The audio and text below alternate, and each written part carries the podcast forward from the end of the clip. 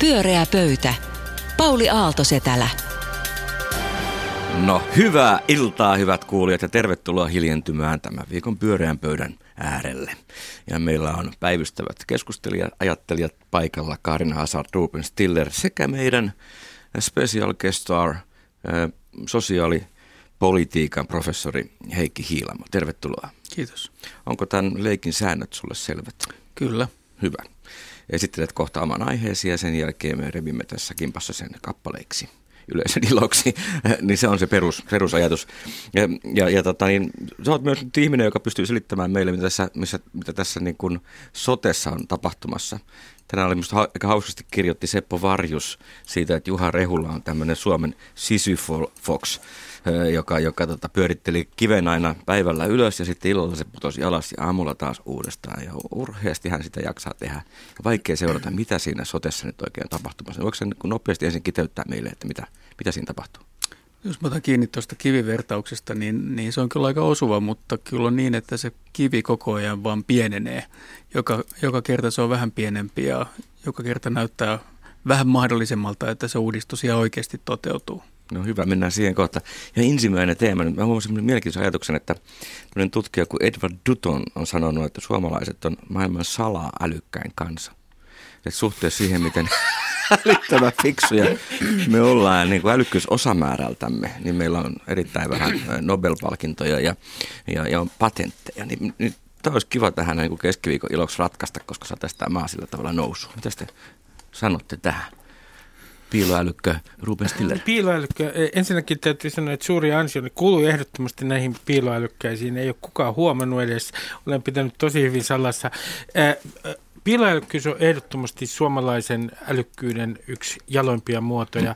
Usein henkilö, eivätkä hänen lähimmäisensä huomaa yhtään mitään älykkyyttä. Tämä voi testata esimerkiksi seuraamalla maahanmuuttopoliittisia verkkokeskusteluita. Siellä älykkyys pysyy todella piilossa, että voi vaan onnitella, että miten pystyykin pitämään niin hyviä älykkyytensä Se on piilossa. jo taito. Kyllä. Tota, mä haluaisin siis kysyä, että, että jos me olemme sala piiloälykkäitä, niin mistä tämä professori on huomannut meidän älykkyytemme? Hän on vertaillut väkilukua suhteessa sitten mensan jäsenyyteen. Se on ollut yksi tapa analysoida tätä älykkyyttä. Joo, ehkä me ollaan vaan ihan hulluna tämmöiseen testaukseen ja, ja niin kuin tällaiseen, sehän voi olla merkki siitäkin, mutta no en tiedä. Se on tota, ehkä niin, tuohon on vaikea vastata, kun pitäisi ensin vähän tutustua, että mit, mit, mitä kaikkea hänen evidenssissä on. Niin pikkusen epäilet, että mm. oltaisiin kuitenkaan niin kauhean älykkäitä, niinkö? Ei varmaan ihan yhtä älykkäitä kuin, kuin mikä tahansa muukin 5 kanssa. Itse asiassa var, fiksumpia toki oppineempia, koska meidät on niin mahtavasti kouluttu. Kiitos hyvinvointiyhteiskunta jälleen. Heikki, mitä sä ajattelet tästä? No siinä voi olla kysymys tästä mittareiden puutteesta, että kyllä jos katsotaan vaikka näitä PISA-tutkimuksia, niin siinä aika hyvin menestytään edelleenkin. Eli se on vaan kysymys, että tulee myös patentteja ja nobeleita lisää. Kyllä, ja tietysti voidaan mitata vähän muillakin tavalla sitä piiloälykkyyttä. No hyvä. Mikä on teema, jonka haluat tälle yl- ylväälle raadille esitellä? Ajattelin, että voisi keskustella tästä sote-uudistuksen valinnanvapaudesta, että yes. pitäisikö keskiluokkaisilla ja hyvin toimeen tulevilla ihmisillä olla mahdollisuus valita vaikka nyt sitten terveyskeskuslääkärinsä tai terveysasemansa, mihin menee?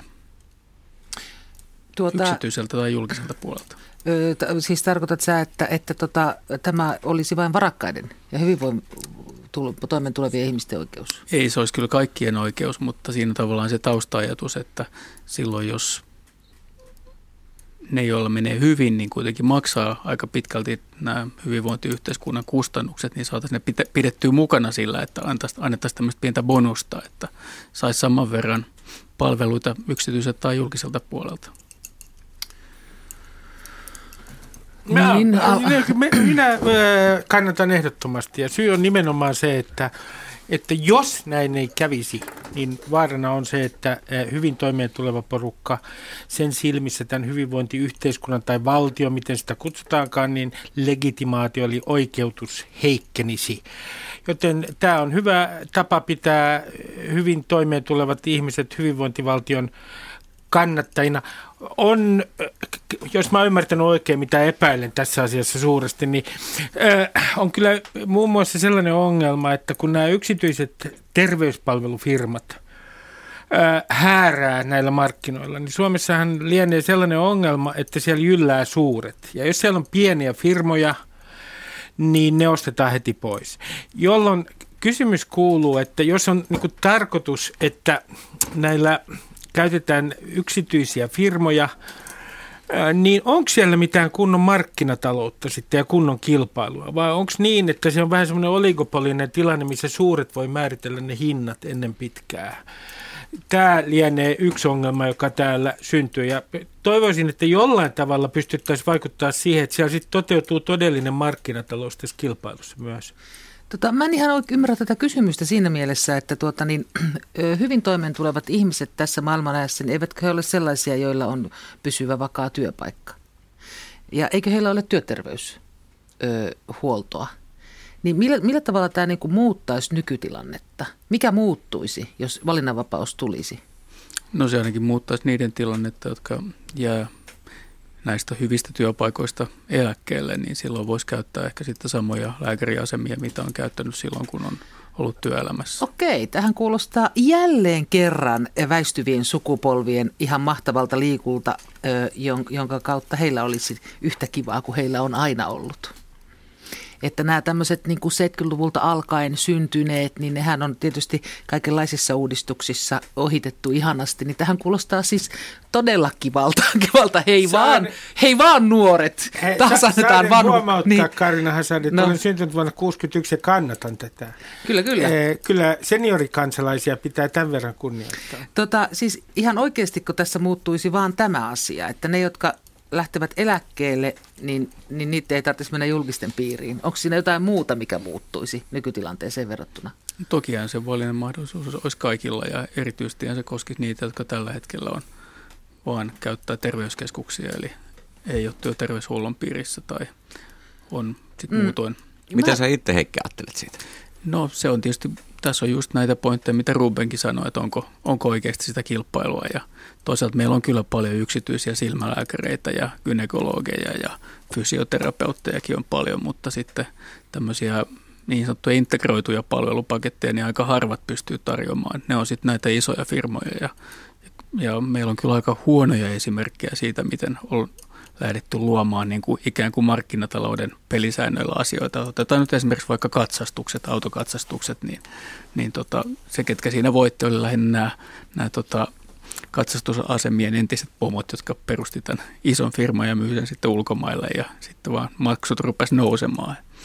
Ja toinen e- esimerkki on tämä sähköyhtiö, että, että kyllä se on aika vaikea lähteä niin kuin ainakaan nopeasti luomaan niitä markkinoita, että ehkä olisi hyvä edetä sitten vähän pienin askelin kohti sitä valinnanvapautta.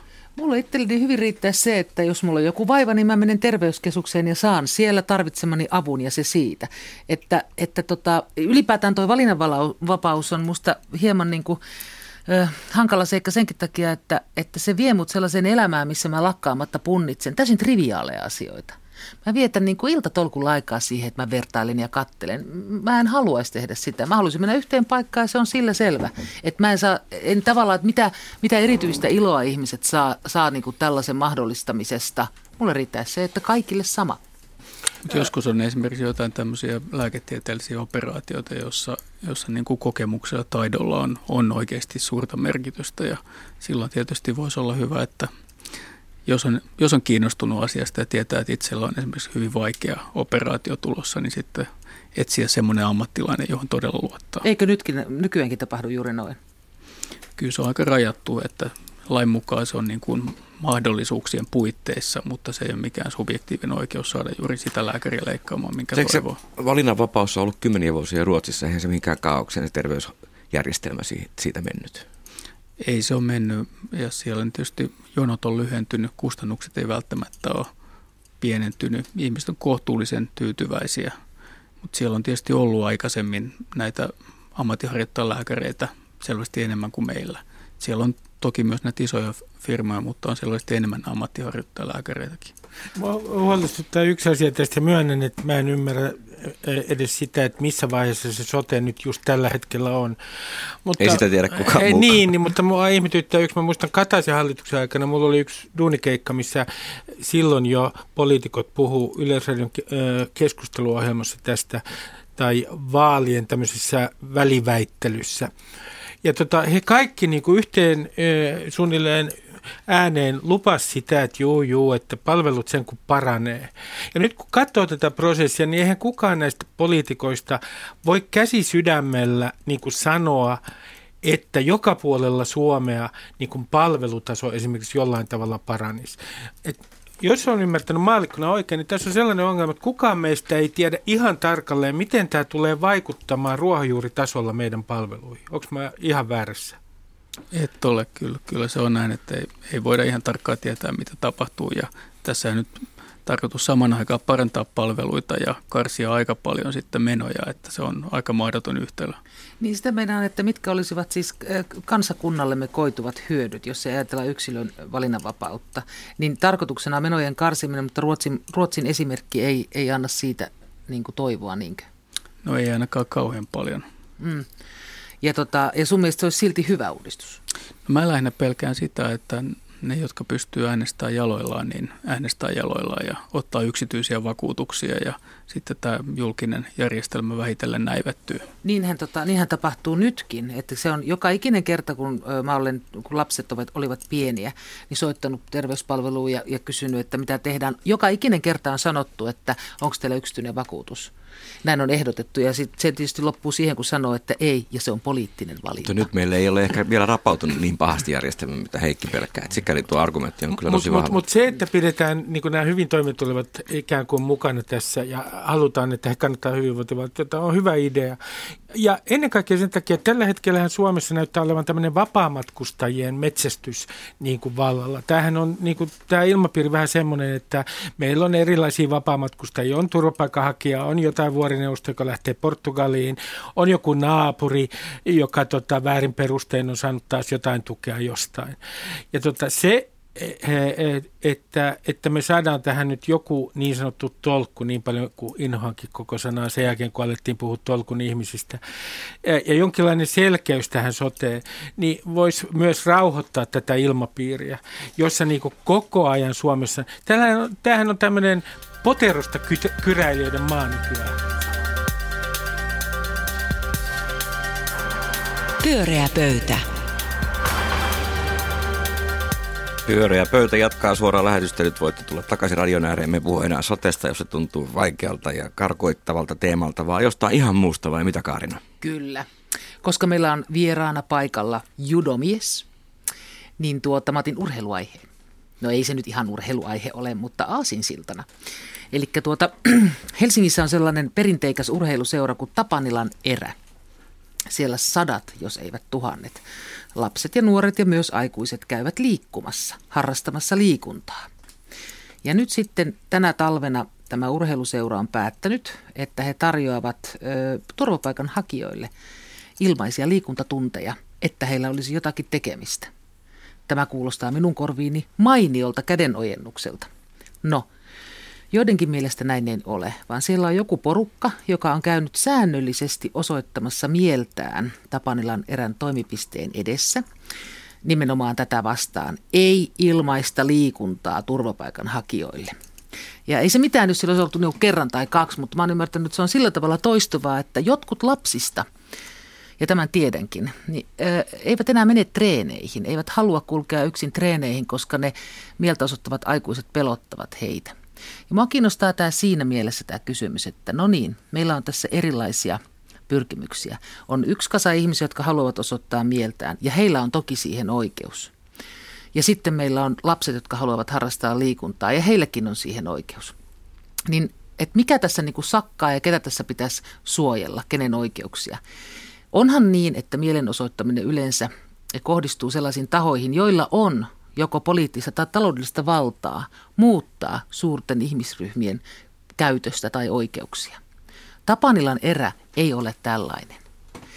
Eli niin kuin, että se on pikemminkin, niin kuin se on yksi, Tapanilla erällä on, on, on mahdollisuuksia muuttaa vain omaa toimintaansa, ei mitään muuta. Niin musta tämä tilanne näyttää siltä, että maahanmuuttajia tai maahanmuuttopolitiikkaa vastustava taho on ikään kuin ottanut esineekseen tämän Tapanilan erän.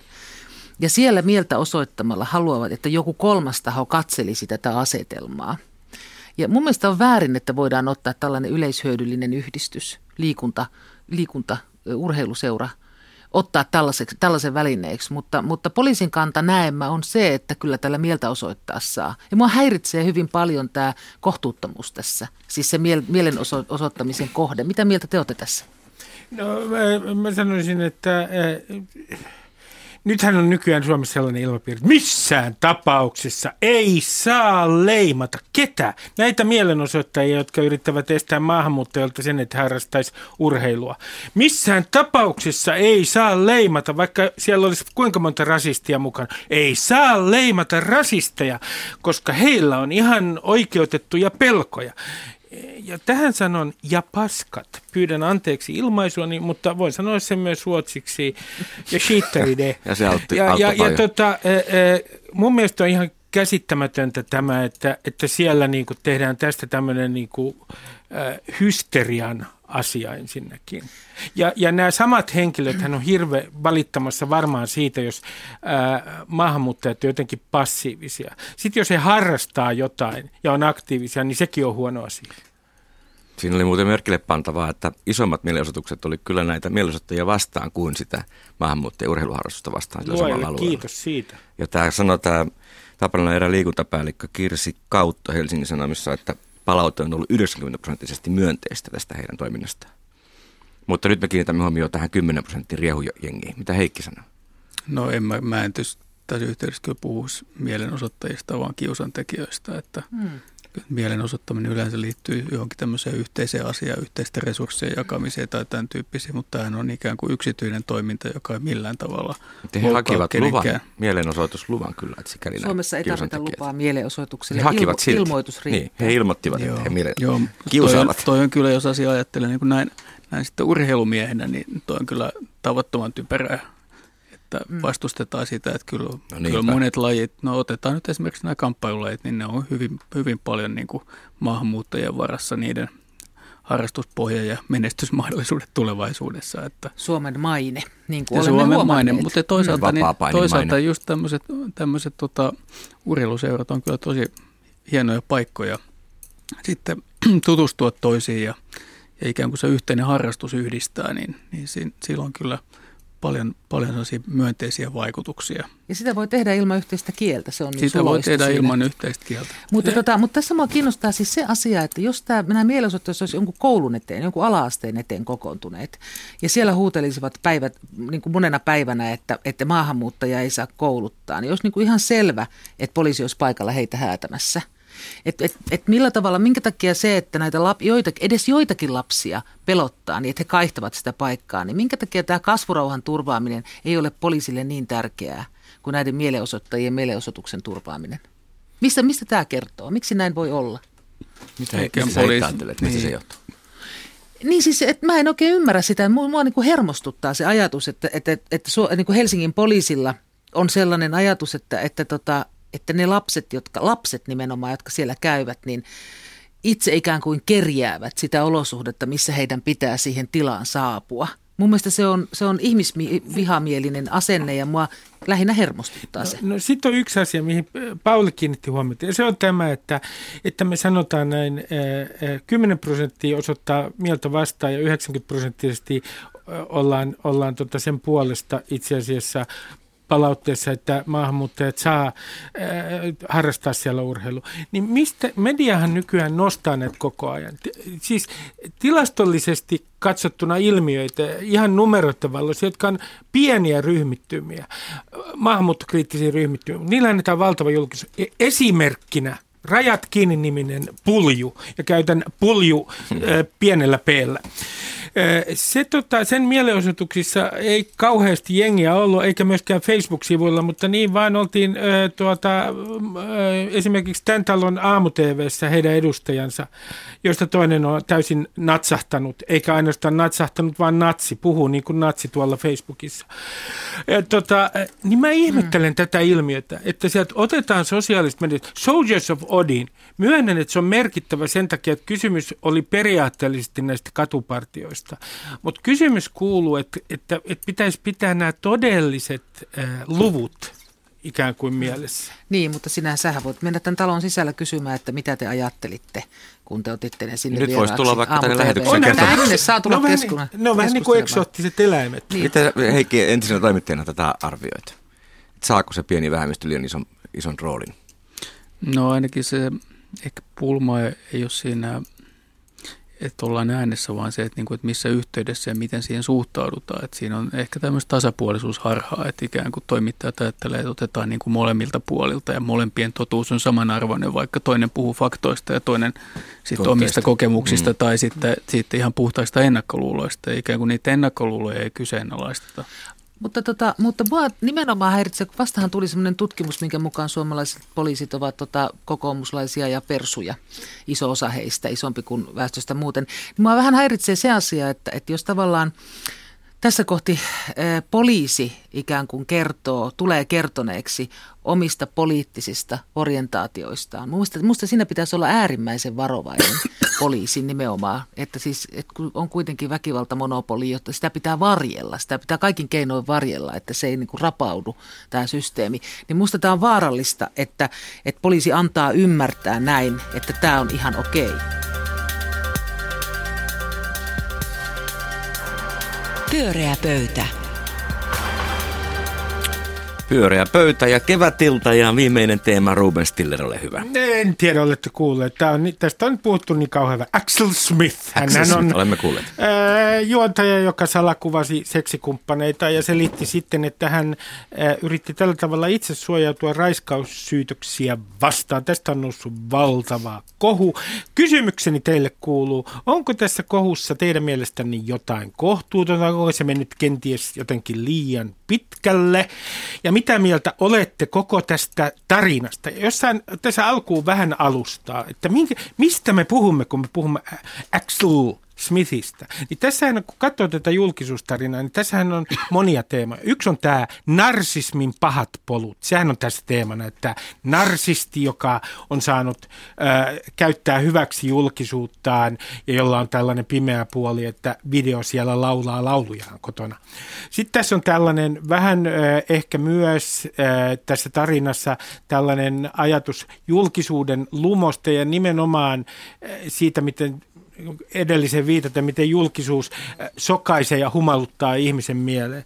Ja jotenkin tästä tulee myös mieleen tämmöinen tarina, mitä ennen kerrottiin aristokraateista, että kun ne pitkästyy ja kun niillä on kaikkea, niin sitten niille tulee näitä perversioita. Ää, niin tässä on vähän myös tätäkin tarinaa, että tämä on saanut kaikkea ja sen jälkeen siellä salakuvailee. Itse täytyy sanoa näin, että, että Axelin julkisuuden hallinta ei mielestäni ole ihan parhaimmalla tolalla ollut. Mutta palaamme siihen myöhemmin. Mitä mieltä olette koko draamasta? Ole hyvä vaan Heikki, jos haluat aloittaa. No siis tässä on kysymys tämmöistä henkilökohtaisesta tragediasta tai henkilökohtaisista tragedioista ja siitä, että miten niitä sitten on – hyvä käsitellä julkisuudessa. Ja totta kai tämähän on niin kuin mehukas tarina, mutta sitten niin kuin miettii sitä, että mitä näille ihmisille tapahtuu tässä, mm. tässä yhteydessä ja, ja onko se niin kuin kohtuullista näitä ihmisiä kohtaa. Että, niin sä Arvotakin puhut niistä naisista ja heidän tragediastaan. Kyllä, kyllä näistä naisistakin puhun, että, että ei,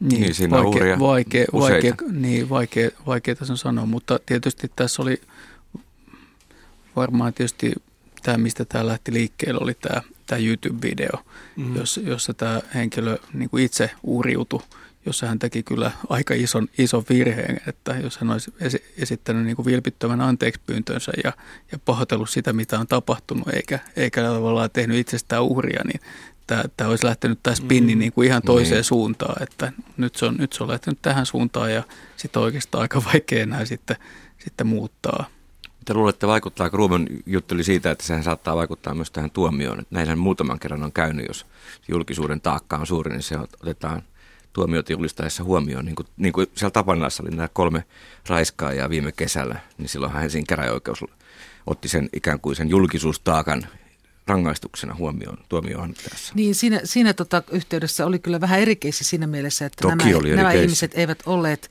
julkisuuden henkilöitä. Axel Smith taas on. Ja sitten kun mä mietin sitä, että kun Ruben sanoi, että julkisuus korruptoi, niin, tota, niin tässähän on kiintoisaa se, että Axel Smithia ei ole, että mikä hänen ammattinsa on. Hänellä ei mm. tavallaan ole mitään ammattia. Hän ei hän ei ole minkään ammatin edustaja ja sen jälkeen astunut tai joutunut tai päässyt julkisuuteen, vaan hän on vain julkisessa.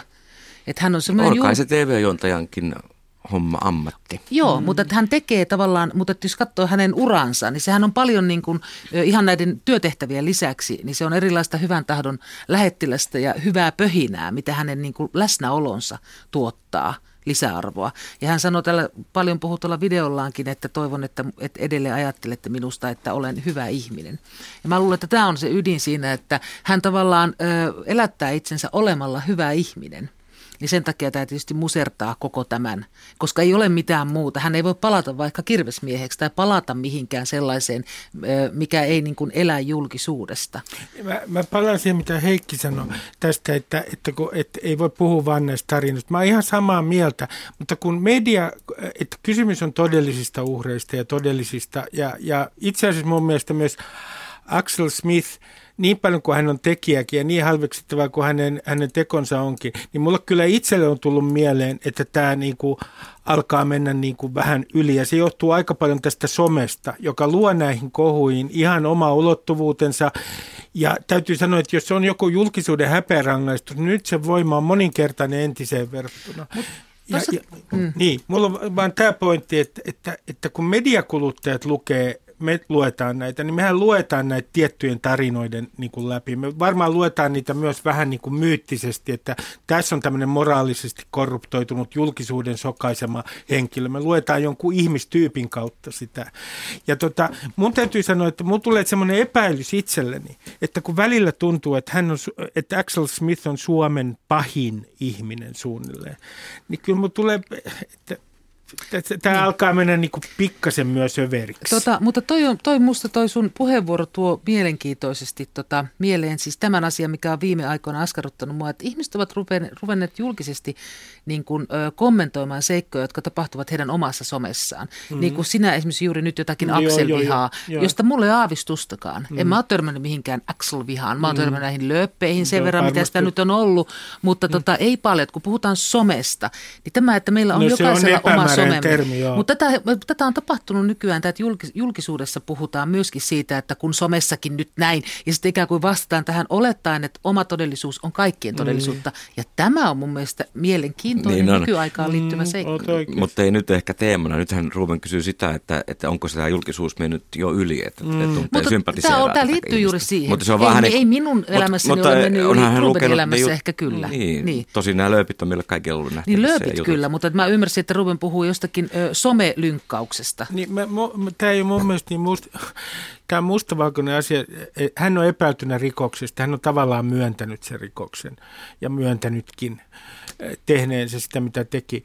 Mut, mutta tota, mä niin näen, että tietyn pisteen jälkeen tällaisissa julkisissa kohuissa on myös vaara että se, joka on tämän kohun ja myrskyn keskipisteessä, että et siis kenties hänet ajetaan aivan epätoivoisiin tekoihin, esimerkiksi vahingoittamaan itseään. Ei puhu nyt edes tästä tapauksesta, vaan tapauksista yleensä. Ja tota, kyllähän se on ihan hirvittävä voima, se julkisuuden voima mm. tällaisessa tapauksessa. Etenkin, jos sillä elää vielä, niin kuin Karina sanoi. Niin, no Axel Smithillähän voisi antaa sellaisen neuvon, että älä mene someen. Mm. Tee jotakin muuta. Sehän olisi se neuvo. Mm. Eikä tota, että jos et, jos et halua vaipua epätoivoon, pysy pois sieltä. Älä katso, mitä susta Äläkä kirjoitetaan. salakuvaa. Se on, se on, sit, se on sit toinen, toinen asia se. Mutta Sen tota, varmaan nyt tietää. Mutta, tota, mutta tämä näin, että, että siinä on kanssa toi, että mitä, mitä somea me seuraamme ja miten paljon me sitten tunnemme tunteita sen äärelle ja miten paljon se sitten vaikuttaa siihen, mitä me jostakin seikoista ajattelemme. Toi on musta tosi kiinnostava asia. Joo, no tästä tietysti myös tämä ansionmenetysnäkökulma, että, että on seurannut uutisia, niin aika monet työtehtävät häneltä, häneltä sitten kadonnut, että miten voi harrastaa ammattia. Että kyllähän se, se on jo iso rangaistus, että ei pysty harjoittamaan mm. enää ammattia. Mutta tavallaan niin hänen ammattinsa on se. Pyöreä pöytä. Pyöreä pöydän suora lähetys alkaa olla lopuillaan. Kiitos Heikki Hiilama vierailusta. Kiitos. Tervetuloa uudestaan keskustelemaan kanssamme. Kevättä kohti mennään. Helmikuu oli 1,35 astetta lämpöämpi kuin kesät, helmikuut yleensä, että kyllä hyväksi muuttuu vielä. Kiitos hyvistä kommenteista ja Ei ole ehkä hyväksi. Kyllä se on ei, hyvä. Ei, hei hei. Tuohon kertoo kamalia asia.